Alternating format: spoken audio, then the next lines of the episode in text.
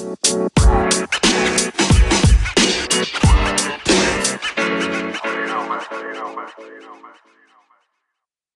right, welcome to the Gridiron Stud Show. Chad Wilson and Emil Calomino here with you as we take you into the NFL offseason. We got college basketball, March Madness coming up, um, the, the ever changing world of college football and their transfer portals and spring football. Can you believe that? Spring football already? Didn't they just like end the college football season? They did.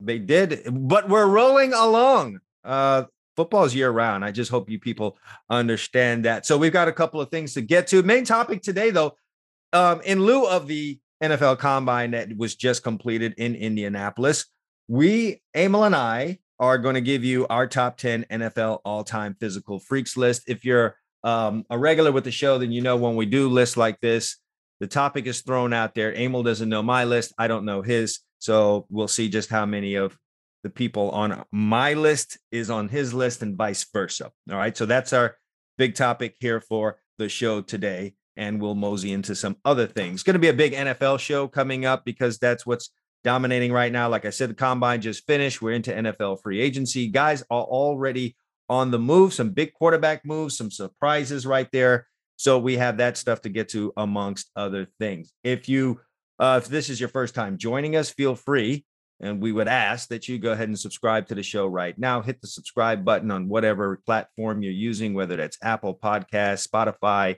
Anchor, whatever you're using. Go ahead and hit the subscribe button. We're putting a show out every week for you. Hate for you to miss it. Good stuff, Emil and I are coming up with every week. Agree or disagree? We are. And you know, by the way, even though it's a football show, baseball came to an agreement today. I did. You can lead the way on that because that happened while I was out on the ball field training someone to play uh, football. So you can kind of lead. No, apparently, you know, I didn't have a side in this one because I thought they were both kind of screwed up. I was kind of tilting towards the players because I always feel like professional sports, you know, you got billionaires owning teams and they all cry poverty, but yet they all want to own teams. So, you know, make of that what you will. But they finally figured the millionaires and the billionaires figured out how to split the money up, and we're going to have baseball. And anybody who listens to the show regularly, despite us being a football show, know that Chad and I are huge baseball fans. So we are we are indeed. Doesn't always make for the greatest topic on the show because no. that's a shrinking audience, but nevertheless. Um, good to know that we're going to have baseball back. If you're trying to follow us on social media because you just can't get enough of us only being on once a week on the podcast, you can do that. You can follow Emil on Facebook, E M I L C A L O M I N O. Uh, you can follow me on Twitter as well as Instagram and TikTok if you're looking for like any kind of um, recruiting uh, tidbits, information, recruiting advice. If you if you are you know a potential college football player or the uh, mother or father of a potential college football player, you can follow me on TikTok or any one of these other platforms that I name. It's at Gridiron Studs. Emil, I got to ask you this though: What would you do if Facebook went away tomorrow? How would you communicate with the masses, the family? Well, I mean, I'd have to pick another platform. I guess it would be Twitter, and you'd have to. I guess, yeah. Have to jump into the murky. You know what it is? I mean, I understand. Like I told you, I I get like you have to use that. That's that's your your audience, especially for what you do. But it's just such a. I mean, don't get me wrong. It's Facebook can be pretty bad too, but Twitter's like a cesspool with some of the people on there. 100%. And nobody knows that more than me. Um, I could say if you were ultra into Twitter, is like something that you did 24 hours a day. They do have enough controls on Twitter where you can kind of fashion your world uh, the way that you want it. I mean, you'll get the occasional idiot uh, with a comment on on something that's either wholesome or doesn't require that. That's going to happen. But if you don't really if you aren't really heavily into the filters and all of the things that they use, a lot of garbage is going to get into your timeline and into your world and um you're just going to be in that sense you know the other thing is because of because of the the way it's constructed what, what do they use now like 250 characters i for uh, yeah 240 240 so the way it's it's fashioned you know obviously they, they're asking you to be pithy there's a new word for some people out there yeah, I'm you gonna know. have to look that one up. Yeah, you know, they're clever, brief, you know, pithy. You say something, it's it's clever, but it's short. You know what I mean? It's short and to the point. But it also leads to a lot of people not thinking very hard. mm-hmm. and just saying the first thing that comes to their mind, sometimes about serious topics. And that can be good and bad, I guess. So, you know what I think a majority of it is, Emil? I think everyone on there thinks they're funny um, or they're attempting to they're trying funny. to be. Yeah, yeah they're trying mean, their best.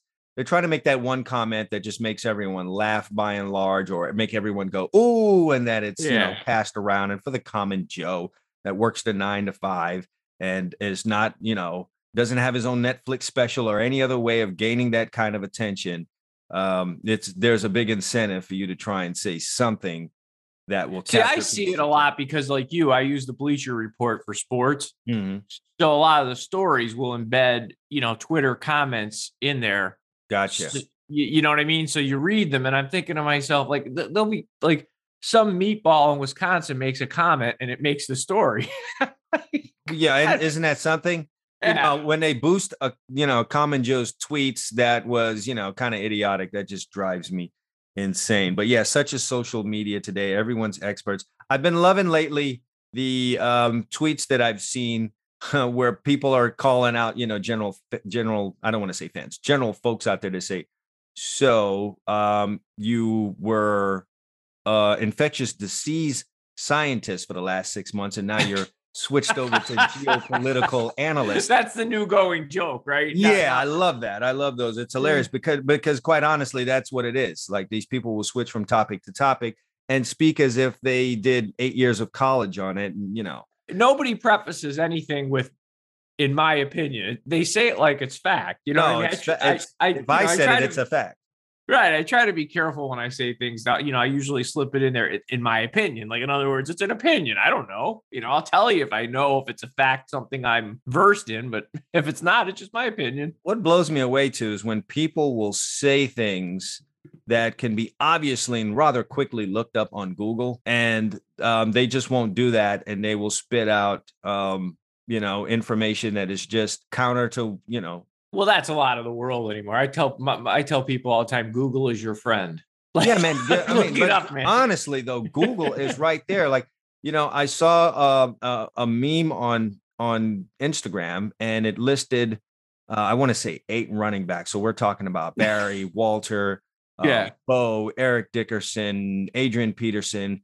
Pick one guy to use in your prime, and the guy in the comments is like, "LOL." Bo only had 2,700 career rushing yards, and uh, it's like, um, man, you know, you might want to look up. You might want to. You you might have missed the injury part. You might you might want to head to YouTube and watch some film. Yeah, or you know, just even pull up his numbers and realize that he played in 10 games per year and look oh, at yeah. the num- look, look at the numbers that he put up in 10 games per year and realize that he averaged 5.4 yards per carry in his career in his rookie year, it was 6.8 yards a carry in the NFL. No one's done that. I would just encourage anyone younger who didn't see it in person, just find the, the, the Monday night football game where he ran over Brian Bosworth at the goal line. well, then then they're gonna have to go find out who Brian Bosworth is. It's just a whole it's it's literally all day. A lot of work. Like, it's a lot of work for them. But listen, no, we no, but but check me out, Emil. That's literally an entire day, like 20 minutes of work for these people. yeah, I know, right? That's an like, entire day. We're we're old enough that when you actually wanted to look something up, you had to go to a library. Kids are like, "What's that?" What's yeah. a library? No, Is absolutely. It, that's a place where I play, where where I throw spitballs at my friend.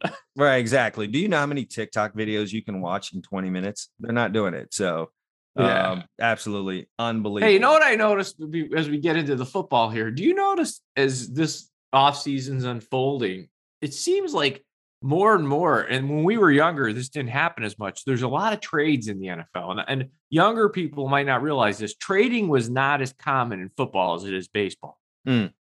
Do you remember that? Like we didn't see. Oh yeah, no, no question. It was it was rare. It was uh, look, it was rare to see a guy switch teams um, when we were coming. Well, up. yeah. I mean, I'm, aside from the free agency aspect, but you really never, you know, trades. You might see two, three a year, four. You see that now in a day.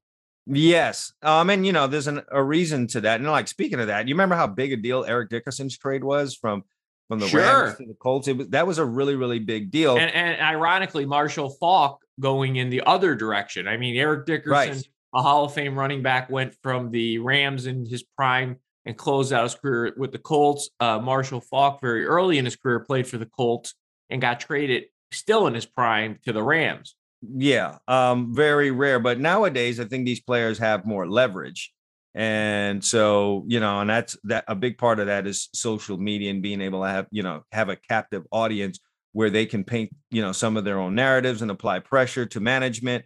They're able to do that. And, you know, these guys are seizing the control. I think a lot of these guys really uh, keep a close eye on what the NBA players are doing, and they, they're trying to mimic that. You'll never have the control of an NBA player, but Uh, well, you'll never have the control in football because there's 53 or 60 guys on sure. a roster, you know, and so unless you're the quarterback, where maybe you will because the quarterback is so important, especially in today's NFL. But generally, the 60 guys, if you're you could be the best cornerback in the league, but you don't have the the power of a star NBA player that really the, the team's fortunes rise and fall with that one player. Yeah, and on that note, man, let's talk about the big trade that went down this week with involving a marquee quarterback, and that is Russell Wilson finally uh, moving on out of Seattle. I don't think either one of us or you know many of the folks listening to our podcast right now should be shocked by the fact that that did actually happen. I really didn't see him going to Denver. That was a bit of a curveball. I heard a lot of talk about him needing to be in the big city because of his wife Ciara and her performing background. Uh, Denver's not a big city, but it is a good team. And I think that's an instant upgrade for the Broncos. We all know that they have a really good defense um, and they have a number of weapons uh, um, offensively. Well, I think Denver pivoted once. I th- I think to a degree they had to know something was going down. You know, they had their eye on Aaron Rodgers, and mm-hmm. I think once they real and we'll get to him in a little bit, but I think once they saw what was going out there, they pivoted and made a move to get a quarterback. But I will say this: I like Seattle's haul in that whole trade. I mean, I mean, I think they got ten percent ownership in the in the Broncos. You know, I, mean, I they, kind of listen as it stands right now, though. Emil, I think Denver won that trade. Um, if we're trying to look into the future, at which can be you know murky at best sure. because of draft picks, then maybe you say Seattle, but you still got to draft. You still got to get guys to come in there, and they still got to perform the way that you know you think they would. I guess you would say the same for Russell Wilson. He's, right. I mean, don't forget, this is not the same. He's a, a good quarterback, but this is not at this point, he's not the player that won got his team to back to back Super Bowls and won one, one of them. I mean, he's good. He's really good, but he's not. you know, Emil, I'm anxious to see what a guy looks like with a competent offensive line. Something they just have struggled to be able to provide. But does Denver have a competent offensive line? I think they do. Eh, if you're going to match it up against Seattle, which is maybe not saying a whole bunch, but it's a better offensive line than what they're working with in Seattle. So, you know, that's that's less hit, less sacks. Um, and then I think they probably have a better wide receiver corps because it really is just Lockett and uh, Metcalf. Yeah, I would agree with that for, for certain. Yeah, and then you at this point now you've got a defense that's going to get you the ball back, play good. You know, you don't have to feel that pressure every week, which is what the last couple of years have been for Russell Wilson when he steps on the field. Like I've got to score 30 something points today, or we're probably listen. I think the popular narrative in today's NFL, uh, or right now, I shouldn't say today's NFL, in the NFL is because of what the Rams did last year, and it happened to work out. And as you mentioned last show, it worked out barely. It wasn't like they were a dominant team. But they no, I mean, thank God for the kicker. Um, right. We're talking about Matthew Stafford, but thank God for the Rams kicker. But I think there's this feeling like, damn, you know, draft picks be damned. You know, we'll just give them away and and, and it'll work out. But you know that that rarely works. I mean, the reason we'll remember the Rams is because they really did push all their chips into the center of the table, and they won the bet. But you know, when you're giving up the kind of draft capital Seattle gave up, it's hard to build around a team. You know, to build out. You know, he's he's only 33 years old it'll be an upgrade this year. But as you start to want to add pieces, you know, you just added a $40 million plus contract. So you've got a draft to, to fill your roster out because you need players who aren't making a lot of money to perform for you. No question. Um, and we'll get to Seattle's future in a moment. Uh, were you aware that Russell Wilson um, and and Aaron Rodgers didn't like each other? No, I didn't know that. But I mean, does anybody like Aaron Rodgers? Uh, uh, well, apparently, you know, there are not as many people that you would think everyone loves Russ, but that's I'm the I'm hearing more and more that that's not the case. I think um, there's what's the what's phony, the beef there? What's the phony, beef? Tell me, phony. Um, Uh, you know, just he's he's Aaron Rodgers. He just plays it better, uh, media wise. Um, it's not as harsh and maybe not as forthcoming. But um, apparently, there's a yeah, there's folks out there that feels like he's pretty phony. I know Aaron feels that way about him because like this is basically me. It's the same situation, wanting to get out of Seattle. And I, you know, I really think that Russell Wilson forced the Seahawks hand, like you know, get me out of here, um, that type of thing. But also, but he didn't do it publicly as much. He didn't do it publicly as much, which will garner sympathy from you know media and fans. Uh, at the end of the day, it's you know the same result tumult but you know, this guy actually left the team. Aaron Rodgers stayed. However, look, you got two roads here. Aaron Rodgers stayed, but then you know he took the team to the laundry. Um, he took them to the cleaners for you know contract wise. So I don't know how. Yeah, I mean he stayed right, and you know that's you know that we'll talk about that when we get there. But I'm. But apparently these two guys don't really care for each other, and Aaron Rodgers was a little pissed that Russ. Um, you know, drops drops his album right after you know, Aaron's well, but I mean, honestly, can you can you blame Wilson in this sense? I mean, not you know I love Pete Carroll, okay, but Pete wants to run the ball and play defense. Mm-hmm. Okay, fine. His quarterback's up there playing chuck and duck. I mean, here's some sack numbers for Russell Wilson in the last five years. 2017, 43 sacks. He got sacked 43 times. 2018, 51. 2019, 48. 2020 47. Last year, we got he only played 14 games, so he got sacked 33 times. If you extrapolate that out and he played all 17, that's probably 40 sacks. And he's a mobile guy. Could you imagine if he was a statue in the pocket? Well, at least he's consistent. So, yeah, I mean, the poor guy's up there. But again, you know, Russ can't, we can't put all the heat on him for that. So, no, I'm saying he's like a tackling dummy. He poor is. guy. Yeah. Know, and those, uh, those rib protectors get bigger and bigger every year.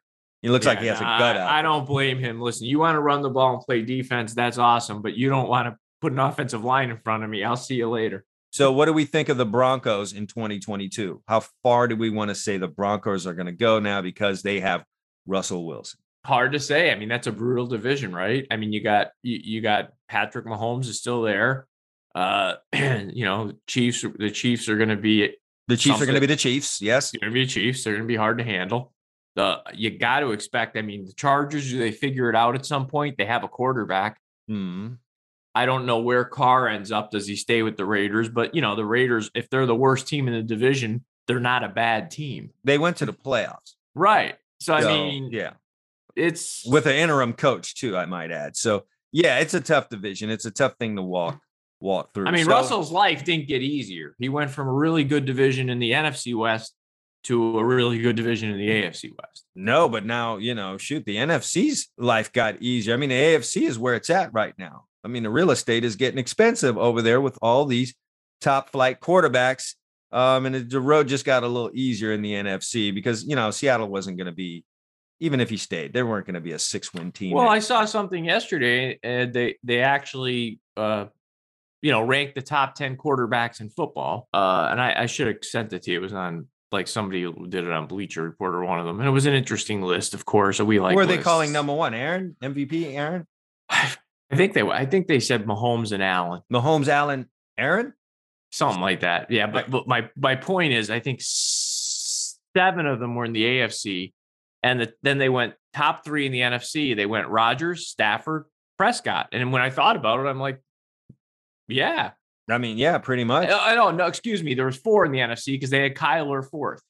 Uh, gotcha. They had Kyler in the top 10, and he was the fourth in the NFC.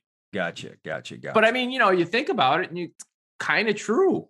I mean, yeah, if you want to run through it, I mean, Carolina's not working with anything. Tampa's nope. now bare.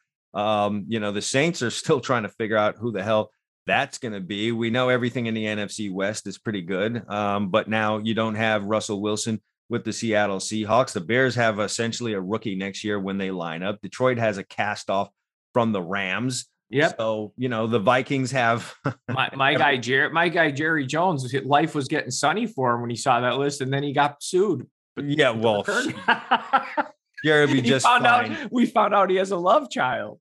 Yeah, um, Jerry will be just fine. His lawyers will get on that and handle that. Uh, so not to worry for Jerry. He'll be just fine. How old's Jerry, man? And, and why is he why is why is Jerry's he, uh, gonna be Jerry's gonna be 80 this year. why is he fertilizing eggs? He's still fertilized. Well, come on, he did that 26 years ago. Oh, is that what it is? So, oh yeah, so- she's 26. She's not getting sued. She's suing because the mother signed some agreement, you know, to get money, of course, and keep the whole thing quiet. And he was paying. And Mm. now the kid's saying that my mom entered into an agreement when I was a baby and I shouldn't be bound by it, you know, to not basically to not disclose what's already been disclosed. oh, for the love of God. Good luck with that one. All right. Yeah. Um, okay, another quarterback on the move, Carson Wentz. Um, there's no middle ground with Carson Wentz. You either think he sucks or that he's a guy that's getting a raw deal. Where do you stand, Emil, on Carson Wentz? Because you know what? Our guy that we listen to, Colin Cowherd, um, is you know a Wentz fan Yeah. and keeps quoting that 27 and 7 27 touchdown passes seven interceptions you know and he you know he fashions himself as america's honesty broker but we watched games emil and yeah 27 and 7 that's good. That's a good ratio. But the stuff at the end of the game when when these are the most important parts of the nfl football game that's not the guy you're getting and i think that's extremely I frustrating think we covered this on one of our earlier shows in the uh, off-season shows. When you start using uh, statistics in the NFL for quarterbacks and just raw statistics, they can be very misleading because at this point, the way the NFL is designed with the, the pass game, to not have even decent raw statistics, you almost have to stink. I mean, like literally stink. Yeah, no question. That's like that's like back in the day, a running back playing all 16 games and rushing for less than a thousand yards. Right. Back in our day when we were kids, you know, they ran the ball a lot. And if you if you played all the games and you were the the bell cow back, you should have ended up with a thousand yards because they just ran the ball a lot. Sure. And I think that's the problem with these quarterbacks.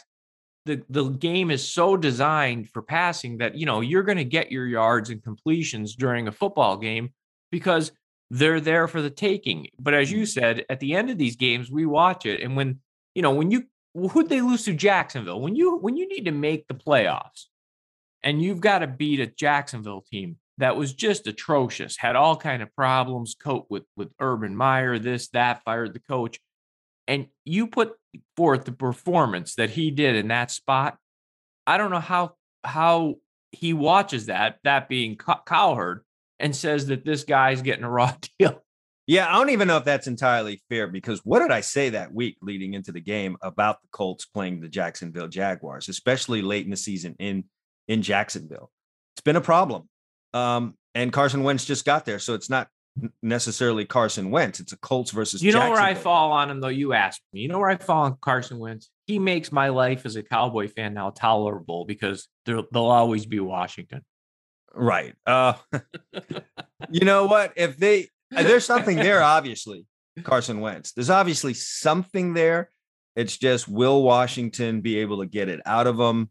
If they aren't, sadly, I think it's it's on to being a journeyman for Carson Wentz. This is his last chance. You know, I think the question with him though is not um, the talent. I mean, what is he? Six five. I mean, he's a good athlete. Mm, He's got the arm. I I think it's between the ears, and even in Philly, there was always questions about his leadership. And if you look at the way that team responded, both in the Super Bowl year and the subsequent year, if you remember, they were six and seven. They had started Wentz again that year. They benched him, or he uh, had some injury, quote unquote. Mhm. And in came Nick Foles. They win the last three games and make the playoffs the, the year after the Super Bowl. yeah. And I think there's always been questions about him as a leader and a locker room guy. I'm not saying he's a bad guy. I just don't know. no, it's he- just not on par with what you need in a very competitive quarterbacking world. Um, we're hearing the same murmurs about his time in Indianapolis, and everyone probably needs to remember that Frank Reich was his quarterback coach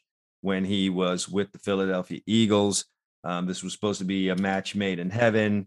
And when Frank Reich, I guess, signs off on um, shipping him out of town, that's never really any good news. But this is this is pretty much Carson Wentz's last opportunity. If it doesn't happen here, then it's on to you know the kind of world of a you know a Teddy Bridgewater or um, you know who else is a, a, a, journeyman fresh. Well, you're oh, not going to get me shedding tears. He made the top 10 highest paid quarterback I mean, on he last he- show. Yeah. He did until you're done playing, though. I don't know how much that really matters to a guy because you're still trying to prove stuff, especially when you're in your 20s. You're trying to prove that you were the best at something or could do something. And so I think that's where his mind probably is when it's all said and done. Then, yeah, he can relax um, looking at his marble floors. But right now, he wants to prove that Yeah. he's better than the next guy, at least be better than Nick Foles, the guy that, you know, you know, came in for you and won a Super Bowl. But Well, hopefully he can be better than Tyler Henke, right? um, yeah, you know, people don't really give that guy much credit. I guess it's the name. I don't think, listen, I, I mean, I know you're going to laugh when I say this. I don't at this point see it as that appreciable upgrade other than name recognition. Yeah. Um, I suppose. So what do the Colts do at quarterback? And I saw I saw a Bleachers report notification that said um uh, Sam Ehlinger is, you know, Colts number one quarterback. Yeah, that's Uh, no, that's not happening. I think the Colts have one a couple directions they can go. I think there's a you know either you go to San Francisco and and pry Garoppolo away and go that route. And if you do, to me, that's kind of going sideways at this point. I know mean, look, if Carson Wentz made you nervous, I mean, oh your, your, I your yeah. fingernails are not going to fare any better. no, I mean it's Jimmy it's G, definitely going sideways. Or you know, I don't know if Derek Carr is available. You know, do you- do you make you make a an overture to the Raiders? I don't see. I think Carr stays in Las Vegas, quite frankly. But um, yeah, I don't know what you do. Do you hop in? You know, the Colts have been, they've built their football team through the draft pretty much with what they've got, you know, what they're calling the Mhm. core of their football team. Jonathan Taylor's through the draft, Quenton Nelson, and, you know, other parts of that offensive line. Right, but that draft. team's ready to win now. You need a quarterback. You know, Emil, this kills me about this league. What are you supposed to do? Like, I cannot build a football team the way that I need to when I have a quarterback that's a veteran because I've got to pay. Or I've got a team, a pretty good team that I've built through the draft, and now I've got to go f- find an expensive rent, you know, rental. You know what I think, Emil? That's a young football team and you bring in a you, you draft a guy you feel pretty good about if you want to have a placeholder that you borrowed from someone else for a while if you want to rent somebody it's not an a alpha someone highly regarded at quarterback just have a guy there in case the wheels maybe start to fall off but, But find here- some find someone is, there This is I, I don't disagree, but you know, this is my problem with with the way the NFL is constructed. They would argue against what I'm saying, and some fans would agree with them. I prefer like an NBA style salary cap Mhm. where you where you can keep your own players if you're willing to pay them. Mhm. You know, you can't steal other guys' players. There's a there's a soft cap. yeah so educate us and myself Well, I'm not an expert. I, I know the NFL cap. I don't really. I, I don't know, know all the exemptions in the NBA because I'm not a huge NBA fan. I follow it like most fans. I'm a casual watch the playoffs type of guy, but they have essentially a soft cap with exemptions. Your brother would probably be better to tell both of us. And uh, you know, essentially, if it's your guy, they they have tiers, max contracts, and you can keep your own players. You just can't pilfer everybody else's players. That's where they have a soft cap. Hmm. The NFL with the hard cap, yeah, I know there's creative accounting, but at the end of the day, like you're saying, when you get a quarterback that's really good, now you're paying him in today's game 40 or 50 million, which is about 20 to 25% of the cap. Then you've got to build the rest of your team in areas on the cheap. Or conversely, you could have a team where you have a young quarterback, Mhm. but then he's got to perform, or else you got a bunch of really good players like Colts and no quarterback. Yeah, I you know what for the Colts, you know, if I'm a Colts fan, I want to see them draft a guy. I know everyone's saying that this is a weak, you know, draft class for quarterbacks. Doesn't mean you can't find a really good one here. You can't find um, your potential, you know, Super Bowl franchise guy this year. One of these guys, I really feel Seahawks or the Colts is, are going to draft um, the Malik Willis kid, um, who kind of lit it up at the combine. I know everyone talked about Pittsburgh being the team to draft Kenny Pickett, um, you know, from Pittsburgh. But why not the Colts though? If you're really worried about his small hands, and you know, the, I did, you know, we made fun of that last week, Emil, the the small hands, hands smaller than. Listen, a lot of people have made it far in life. Marco Rubio has small hands too. For God's sakes, if you go into a Trump reference here, I'm going to shut the show down. No, Um, but I did as I, you know, went looking more and more. Fumbles were a problem for Kenny Pickett, so there's something to the eight. Well, sure. I mean, you know, I remember I told you that a few years ago. We were doing a draft show, and they they found an interesting correlation about quarterbacks. You know, how come some guys that are small make it, and you know they don't all have to be six foot five? And this guy studied it. What he found out is that it's not necessarily the height of the quarterback, but the hand size. So, like, you might get a guy like Drew Brees, but I guarantee if you go look, he has really big hands because you can control the football. Yes. It, it will allow happens, you to have a little more power in your throw uh, as well. People may not realize that, but being able to get a good grip on that ball um, will allow you to launch that ball even better. So right, right. So a guy six foot five tends to have hands that match a six foot five guy. So that's why it was always, oh, you got to be. We see that same thing at cornerback as well. You know, right. five foot nine, five foot ten guys that make it and survive in this league because they have really, really long arms. So um, yes, yeah, I could see the same same dealer. I was saying, you know, the Colts are an indoor football team. Yes, you know, Indianapolis is a cold weather city but they play indoors. Why not be the ones to get Kenny Pickett? Because I think he's a pretty good quarterback. I do too. You know, I listen, I see your point and I could see both sides of it. Cause then if you're looking at the way the league is constructed, as these guys, as you're developing that quarterback, these other guys are not only aging out, but they're getting more expensive. Yeah. And what are the Colts draft at this point? If you're not, if you're the Colts and you're not draft, if you're draft, if you're going to hold on to your first round pick, which by the way, um, they are the kind of team that will trade down in a draft and trade right out of the first round if they don't like anything. Um, you know, Chris Ballard. Well, they has, definitely has, need help at wide receiver. I mean, they maybe need- they do. They could also use an they could also use an alpha corner too. And this seems to be a good year for for cornerbacks, so they could do that as well. But outside of that, you know, you do need a quarterback.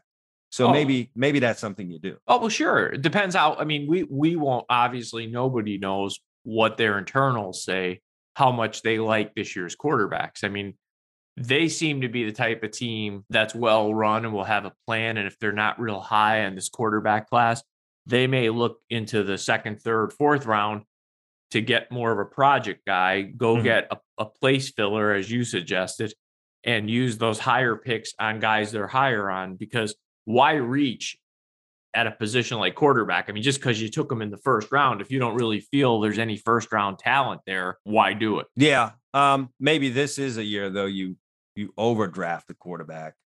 Um, but I know that we still got some time to figure all of that out. Um, that's for sure. You know what I do find funny about this league and how quickly things can turn for people. The Steelers need a quarterback.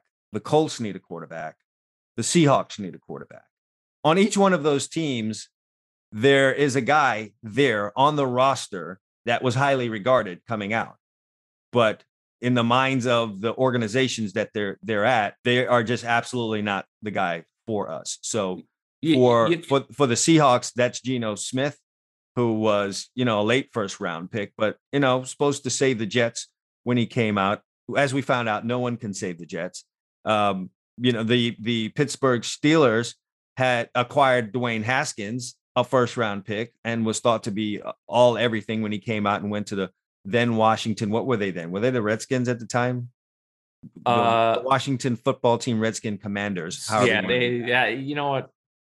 Let's and just then, call them Washington. Yeah. and then the Colts, they don't have two guys as highly regarded, but they were pretty well thought of in college, and they had a name, Jacob Eason and Sam Ehlinger. And the feeling is that neither one of those guys are going to really get the opportunity to do that. It's just funny how quickly you know the thought process on these quarterbacks can change in this league and you can go from a franchise guy to a journeyman um, full-time cap wearer on the sidelines. It happens so fast. It happens quickly and you know here's the risk i feel the nfl has and they probably wouldn't agree with me and i think their saving grace as i always say is gambling and fantasy football. If you're being honest it, the way the league is currently constructed rules wise salary cap wise. If you don't have a top 10 quarterback, you probably don't have a chance. That's where we are right now. You know, I was maybe maybe 3 4 years ago you may have got me to push back on that. I guess I was a little bit in denial being a defensive guy, but the more I've watched the way things are, the way you can't touch the quarterback, the way you um, can't really touch the receivers, but the receivers can can kind of do more down the field than we've even let them do before, like rake your face on a 75 yard touchdown pass in a Super Bowl. Um, yeah, it's just set up that way. Listeners, if you love getting cash back like I do, then you've got to get the Get Upside app right now. Get cash back on your everyday purchases without changing anything about how you shop or live. You'll pay however you normally do with a credit card or debit card, and cash back will be deposited directly to your GetUpside account. There's no limit on how much you can earn. GetUpside even works with other coupons, discounts, and loyalty programs. First, you claim your offer, find local offers on everything from gasoline to restaurants and everything in between. Second, you spend, you shop as you would at your favorite spots around town. Third, check in or scan receipts. Check in to log your purchase and you'll be on your way. Finally, get rewards. Earn cash back and cash out whenever you want via PayPal, e-gift card, or check. It's just that simple. I love coffee and I get mine for free just by earning cash back from Get Upside. Download the app and get started getting your cash back today. Click on the link in the description of this episode to get started. Let me ask you this, right? You're, you, let's pretend you're not guys like us who love football and do a Mhm. podcast. Yeah. You're not a degenerate gambler or fantasy football fan. You're just a casual football fan. Maybe the guy with the sweater around his neck at the party in New York with a glass of wine. Jeez. Are you re- are you Who's that really watching? You really watching the Giants or the Jets at the beginning of the year? You know that they're not going anywhere. Um, no, you know, unless unless that's where I'm from. But even then, I mean, here's the way the league is set up. And you know, in the old days, let's use that saying. In the older days, let's say before the mid '90s or even 2000, let's say before 2000, you could have an average quarterback, a play, a, a game manager, and Yeah. you could build a team with a ferocious defense and you know a pound and ground running game. And you could do some damage. And you know, if I went back and started doing some research, I could cite to you simple teams that you'd remember certain seasons that were built like that. And you know, they were tough to handle. And and they probably went Yeah, there were a lot more Tennessee Titans back in the day. Yeah, that doesn't exist anymore. No, it doesn't. I, although I would say we may get to a time where that kind of makes. well, the Tennessee return. Titans were as close as you get, and they were done in the first their first playoff game. Yeah, I mean, but so were the past happy Green Bay Packers too. but- Understood, but what I'm saying is, you, it's uh, in today's game when you look at teams. If if you don't look and say, yeah, they got a top ten quarterback, you almost feel like, yeah, they might have some interesting moments during the season, an upset or two. But you know, when the chips are down, they're not going to win. Sure. Um, yeah, I mean, is it that much different from from the NBA or Major League Baseball if you don't have a you know a top flight starter in Major League Baseball? Well, Major League Baseball, you need three or four pitchers. Yeah, if you don't have a pitching, if you don't have a starting pitching, you're not, you know, your season's going to end Yeah. quicker than fans want. And if you don't have shooters now in the NBA, Yeah. remember where you got to have a big man? Um, yeah, now- not anymore. no, Well, we're past that. before we get into our list, I want to bring up a trade that's going down. You may have just seen it. It happened today. I find it a little curious. I want to get your thoughts on it. Uh, I see Khalil Mack, who just turned 31. You know, still got some football left in him, but he's on the move going from the Bears to the Chargers. And it looks like the Chargers are giving them a second round pick this year and a sixth rounder next year. I, I find that curious because I don't really I think the Chargers would be better served bringing in some young talent at other positions. You know, they they have uh, you know, Joey Bosa there. They they seem to be able to get after the quarterback. That doesn't seem to be their problem. What do you think? They're going to extra get after the quarterback now. That's Von and and Aaron Donald. That that type of deal. And you know this is a copycat league, so they're really trying to build a formidable pass rushing front. And we figure we've got we've got a quarterback, and we can affect the other team's quarterback. We're you know we're good. You know they're they're they're good in the secondary. They're fine there. Yeah. Um, we've got a nifty, crafty little running back. Um, we just re-signed one of our wide receivers to a ton of money, and we still got another guy that can still get open in this league. Um, I think I think they feel good about what they did there for the now. And you know, everyone's in a hurry to bit. Not too many people building for the future. Emil is kind of the theme that we've No. I, I listen. I understand, and I'm. It's not a knock on, on on the player. I think he's a really good player. I just I, I just found it a little curious. That's all. You know, I don't want to bore people with the NFL combine. I think a bigger thing that we need to talk about before we head into our main topic here, which is the top 10 NFL all time physical freaks, is that um, you and I probably just forgot that this happened. But an NFL player was suspended for the season this week for Oh, betting man. on NFL games. A kid I happen to know personally and is from South Florida. And yeah, once again, we're always involved. so Yeah. um, Calvin Ridley played locally here in Broward County, Florida. Um, and you know, went went on to Alabama and you know, really did his thing there, came out, everyone was happy.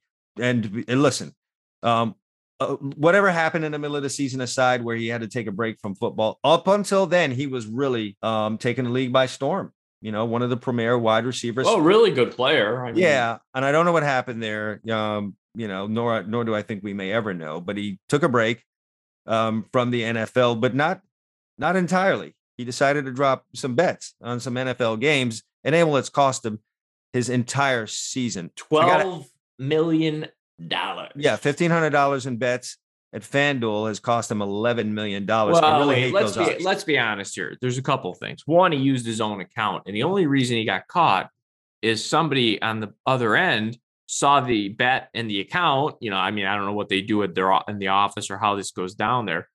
And you know, they probably have internal auditors. My guess is to just watch what they perceive as illegal activity or bets that are big that tip them off.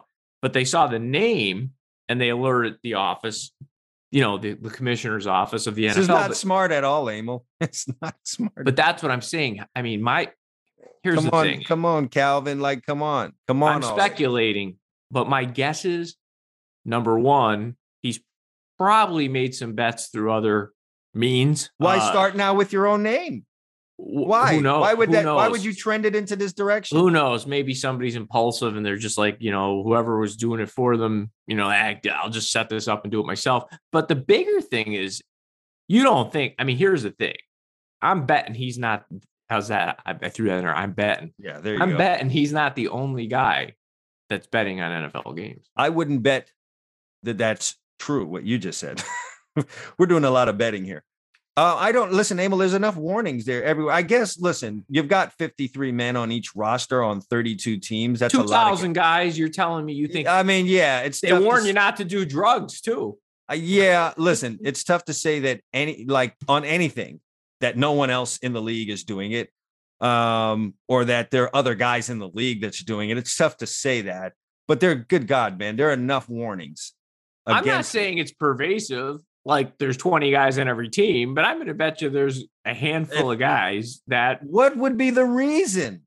What was on- what would be the Let me give you an example. His makes no sense to me because you got a guy making 12 million bucks a year that just it, let's assume let's take it at face value and say since he did do something very stupid and bet through his own account that that's the only bets he ever placed because maybe that is the case because as you pointed out that is pretty stupid so maybe that's the case that makes no sense to me but let me give you an example you got a guy in the practice squad you know th- you know they get paid but they don't make huge money he feels he's got some inside information you know he knows how guys are feeling Man, you- you're thinking mobster style here. I just I'm listen. not thinking mobster style. Yes, what do- you what are. do Yes, practice are. squad players make a hundred grand. I don't know. I'm asking. No, they make more than that. Enough to not freaking bet. And how much can you really move through FanDuel on a bet? You know, look, I got don't good know. Oh, information that Oh, Jimmy- because I, I'm I'm the one making up these conspiracies because we know no one's ever done this before, like an NFL referee. well, okay, if you want to talk to me about referees, maybe different story. And I think they kind of They make good money. I, I bet you an NBA referee makes more than an NFL practice squad player if we look it up. Emil, I Google is our friend. I I wouldn't bet you they do. I wouldn't bet money on it. I wouldn't. You might be right. I wouldn't bet money on it though. I wouldn't take those odds.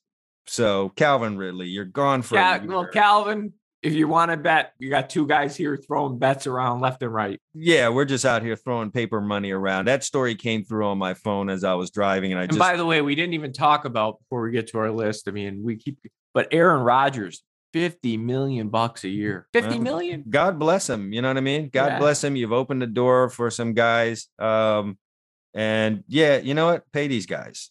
You know, maybe people are mad that it's Aaron Rodgers, but why not? And you know, MVP. they Hey, listen, the league's making enough money. You know, I know. yeah, shell it are- out. Forward back. Well, I don't know player. why fans get mad at players.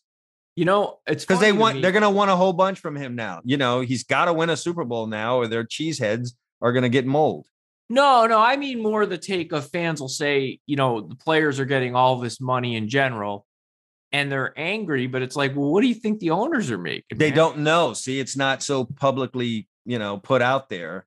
Well, you know what the TV contract is. You can do math. If the TV contract is X billion a year and there's 32 teams, take away a few small expenses and then divide it by 32. And that's the check the owner gets. They're just not as public a figure. Uh, I think most eh, most watchers of the NFL would struggle to give you the names of of the owners of six teams. I just well, you're I just don't probably right about that. I just don't understand the animus toward the player getting paid when I have 32 billionaires that are making big money owning these teams. Yeah, there's a lot for people to, you know, fake get upset about. And this is one of those things. All right, let's jump into our list because we're short on time here. The list is top 10 NFL all time physical freaks since 1990. I do need to throw that caveat in there. We're not going back into the 80s and 70s. We don't need to hear Emil bring up Bullet Bob Hayes. I'm not going to do that to you guys. We are sticking from 1990 on. So the player had to have played in 1990 or later. All right. So that's the story here. That probably cuts out a couple of names that we could have put in there. Not a whole bunch, though, because, you know, Emil naturally over time, you get more, the players get physically faster, stronger, et cetera, et cetera, et cetera. So we can start at 10. How about Um, this? I'll give you my my 10 through 6. You give me your 10 through 6, and then we'll go at the top half of the list. works for me. And I think as lists go, you know, we often have the same guys on there. I'm willing to bet that um, this is probably one of those where we, I'd be surprised if we have more than seven of the same. Okay, names. well, we're gonna we'll we'll we'll see. here we go. My number, I'll give you the brief reason and we'll go from there. Number Sure. 10, I have Cam Newton. And I don't remember Cam Newton as he is maybe now beat up. Mhm. Re- remember the guy that won the national title. Remember the guy that came into the league. He was a freak. You stood next to Cam Newton. He's a big guy. no doubt. He can run. He had a cannon for an arm he, before they beat him up a little bit. What is he? Six foot five, 250 pounds. I just think the guy was an absolute freak. All of that. All of all of what you said there. Okay. Number nine is a guy not quite as big in stature, but when you look at just the outright speed and the arm strength, how about Michael Vick? Can't I mean, there was a guy that could run like the wind and throw a ball 70 yards in the air. at least. Right. Okay. Number eight's going to surprise you. Won't have, I doubt you'll have this guy on the list, but when I tell you him, you're going to say, "Hmm, maybe I should have. Okay. Larry Allen. Guy could bench press 650 pounds. I saw it on video. And he ran down a, a, guy who made an interception on Monday Night Football Mhm. from behind, starting 20 yards behind him as an offensive guard. And he's, you know, he's a Hall of Famer Definitely a specimen. specimen. Number seven, a guy who I thought really, really changed the tight end position to what we see today, Antonio Gates. Hmm. Basketball player playing football. Totally, I mean, to me, completely changed. I mean, he Tight really, end. he really was a basketball player. They really ripped that guy off courts to put. him yeah, I mean, and I mean, yeah, I don't, I don't know if you disagree, but I just found him to be a complete, a definitely, complete a, definitely a good athlete. No question. Number six is a guy that uh, used to terrorize my team. One Randy Moss. Mm. I mean, that was a to me. There's Well, how much guy. did he face the Cowboys? I, we know about Thanksgiving Day where he Oh. had three catches for the first part of his yards. the first part of his career, those first few years, I don't know what it was, but it seemed like Dallas played them several times. They lost a playoff game to the Vikings. He just, it was bad enough that he was already great, but he so hated the Cowboys not taking him because he wanted to be a Cowboy that he would just rub it in their noses. I mean, oh, brutal. He was a, but he was a freak. So that's my, that's my 10 through six. To this day, I still haven't forgiven the 1998 Minnesota Vikings robbing us of uh their robbing us of a Super Bowl featuring them against the Denver Broncos. Oh yeah, yeah, that was bad the way they lost that. Yep. All right. remember. Here's my list quickly and in a nutshell. I've got Michael Vick at number 10, uh, which seems kind of crazy considering the kind of um, ability that he had. Um, you know, running uh, running around. We'd never ever seen anything like this at the quarterback position. Um, even at a time, even at a time when you know guys didn't even throw the ball around much, and we you might have had a, a true running quarterback. We'd never seen anything at this position like that. I don't, not even since you know Lamar Jackson's probably the closest thing to it and even with as um, you know dynamic as he seems, still not Michael Vick. So Michael Vick.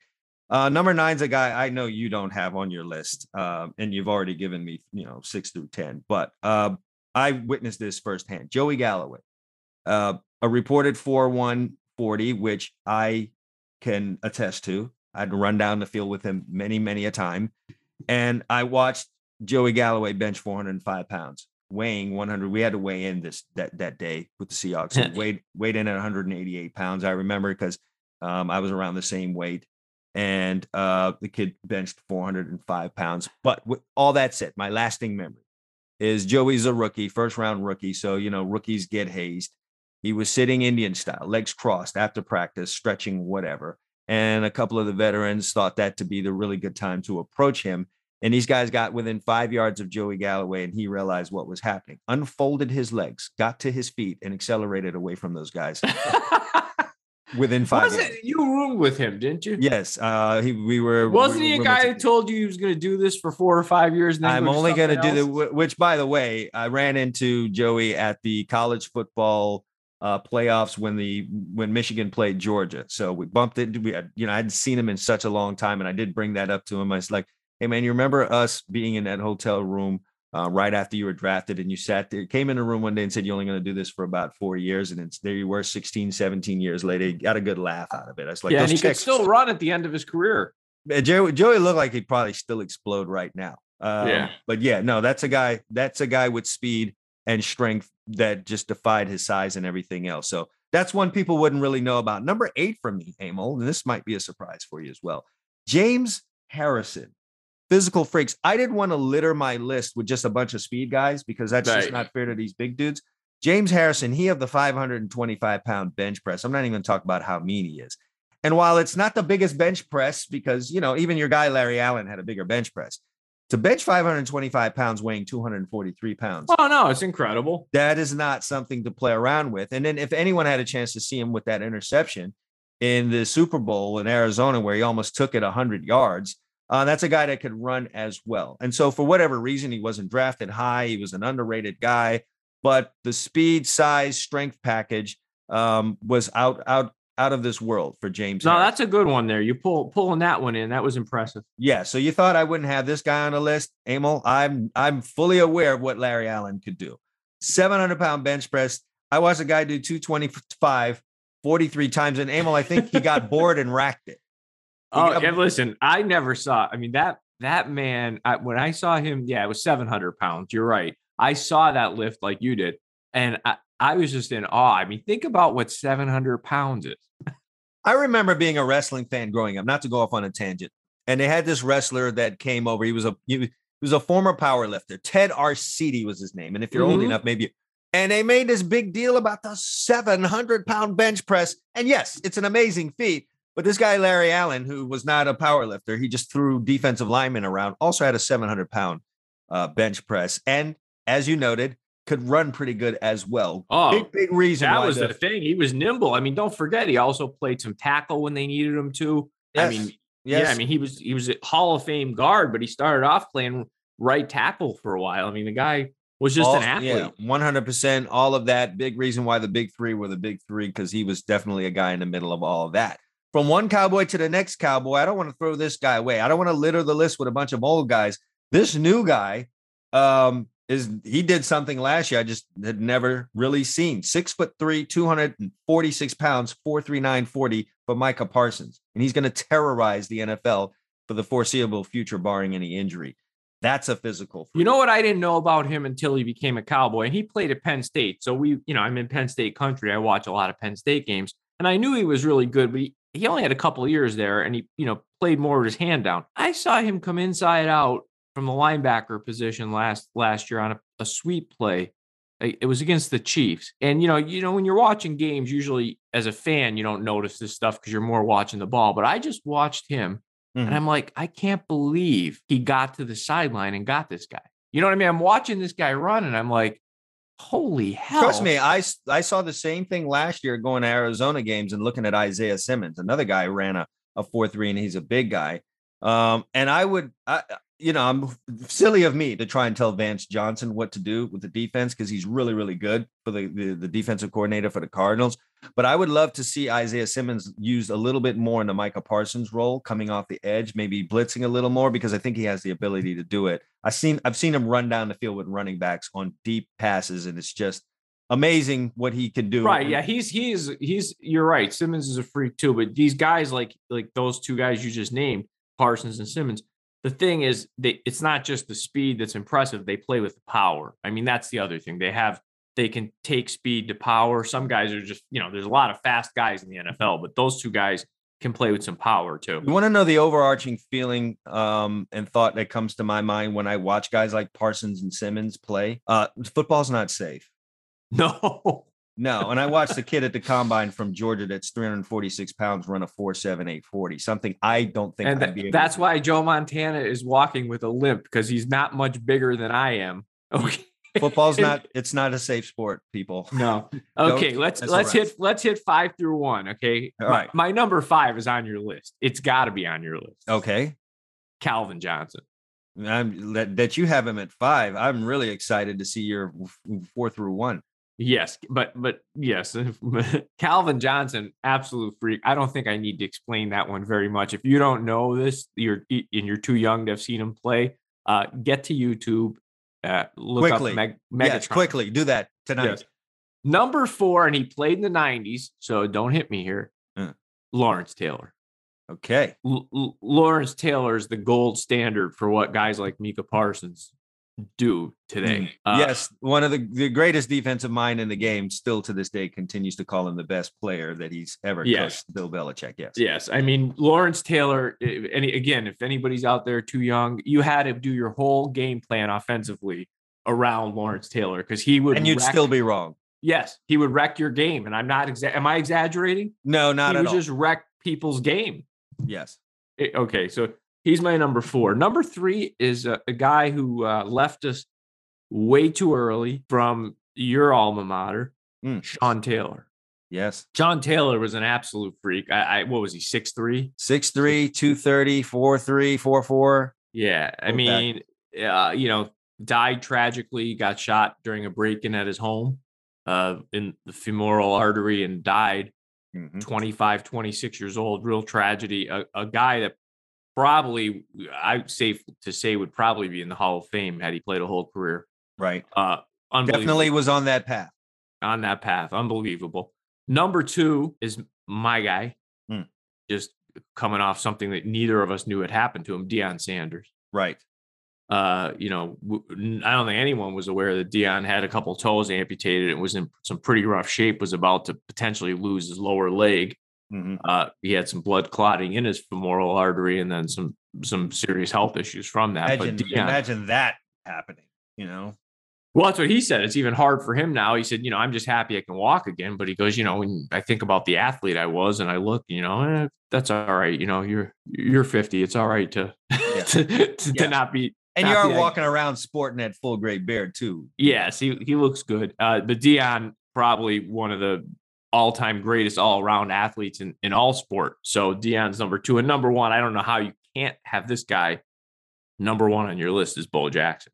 Yeah. I mean, if you were born um 95, maybe 2000 or later, uh, once again, YouTube is your friend. Go check it out. Um, you'll be amazed.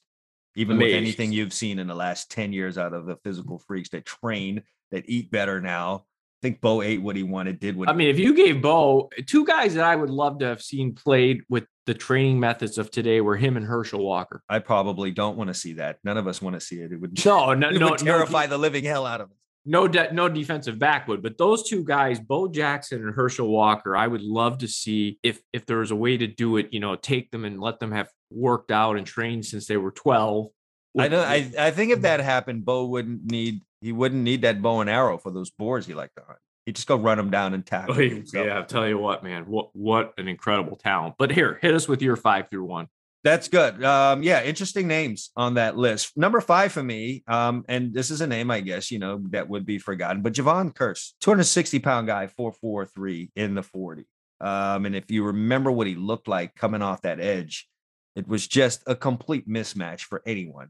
Um, sitting at that tackle spot. I'm impressed that you found that name and remembered it because that is uh, well, he's impressive, a, and he was. He's a guy that played in the state of Florida, so um, Yeah. you know I, I would know. And he just really he, his name was the freak, um, and he was indeed that. Again, like I said, a big guy, 260, 4'4", 340, especially back. And he had those long arms that all, all long and muscular, not Yes, yeah. twigs. Like he could curl everything in the weight room. So him, I've got Calvin Johnson at number four. Um, and my quick, my quick Calvin Johnson story. Um, I'm watching the NFL combine. I'm obviously a defensive guy. I like defensive backs. And, you know, I'm always thinking about how we can better cover wide receivers. Calvin Johnson creeps down into his stance. And, um, you know, I didn't pay much attention to Calvin Johnson. He was at Georgia Tech. You know, don't throw the ball around there much. He didn't rack up amazing, outstanding numbers. But they did show on the screen as he got down into his stance, 6'5, 238 pounds. So in my mind, I was like, eh, this guy, he runs mid four or fives. It's good. That'd be a good prospect. Four, three, Yeah. five. I got so disgusted as a defensive back. Turned the TV off and unplugged it. My TV just lied to me. This is BS. I don't want these waves coming into my home. We're Christians here. Cut it off. you know what I want to know is how he ended up at Georgia Tech where they're running the option. Yeah, you know, someone sold him a dream, and you know, he wasn't intellect, so maybe he just decided to go that route. But for God's Yeah. sake, right above him, someone similar, Randy Moss. Um, man, I just shudder to think what would have happened if he had his act together and would have just been at Florida State for three, four years. What would have happened to any records in college football? Um, but as it's told, four two forty, six foot four, could jump over anything on a football field. And I think we all saw what he did in his years at Minnesota, even the pedestrian years. But why? Oklahoma. Why? See, now I find it interesting. I had Moss then Johnson. You have Johnson then Moss, even though we didn't have the same number on the list. I only put Johnson higher because I felt like the speed was pretty close, the, the size, but he was just fit bigger physically. I give Randy something for his um the jumping ability and just his ability to take the ball away from the defender. There's like an athleticism there. And then that final part is um people really just maybe forget or didn't know about what he would do on a basketball court. This is a guy that really legitimately thought about playing uh for the Timberwolves at one point. And yeah, no, he was. Yeah, Yeah, I mean, it's know, hard to argue. They're both, you know, incredible. Yeah, so- yeah, you know, if you've got them three, four, you know, vice versa, you're not going wrong. I'm gonna save everyone the expense. Number two for me is Deion.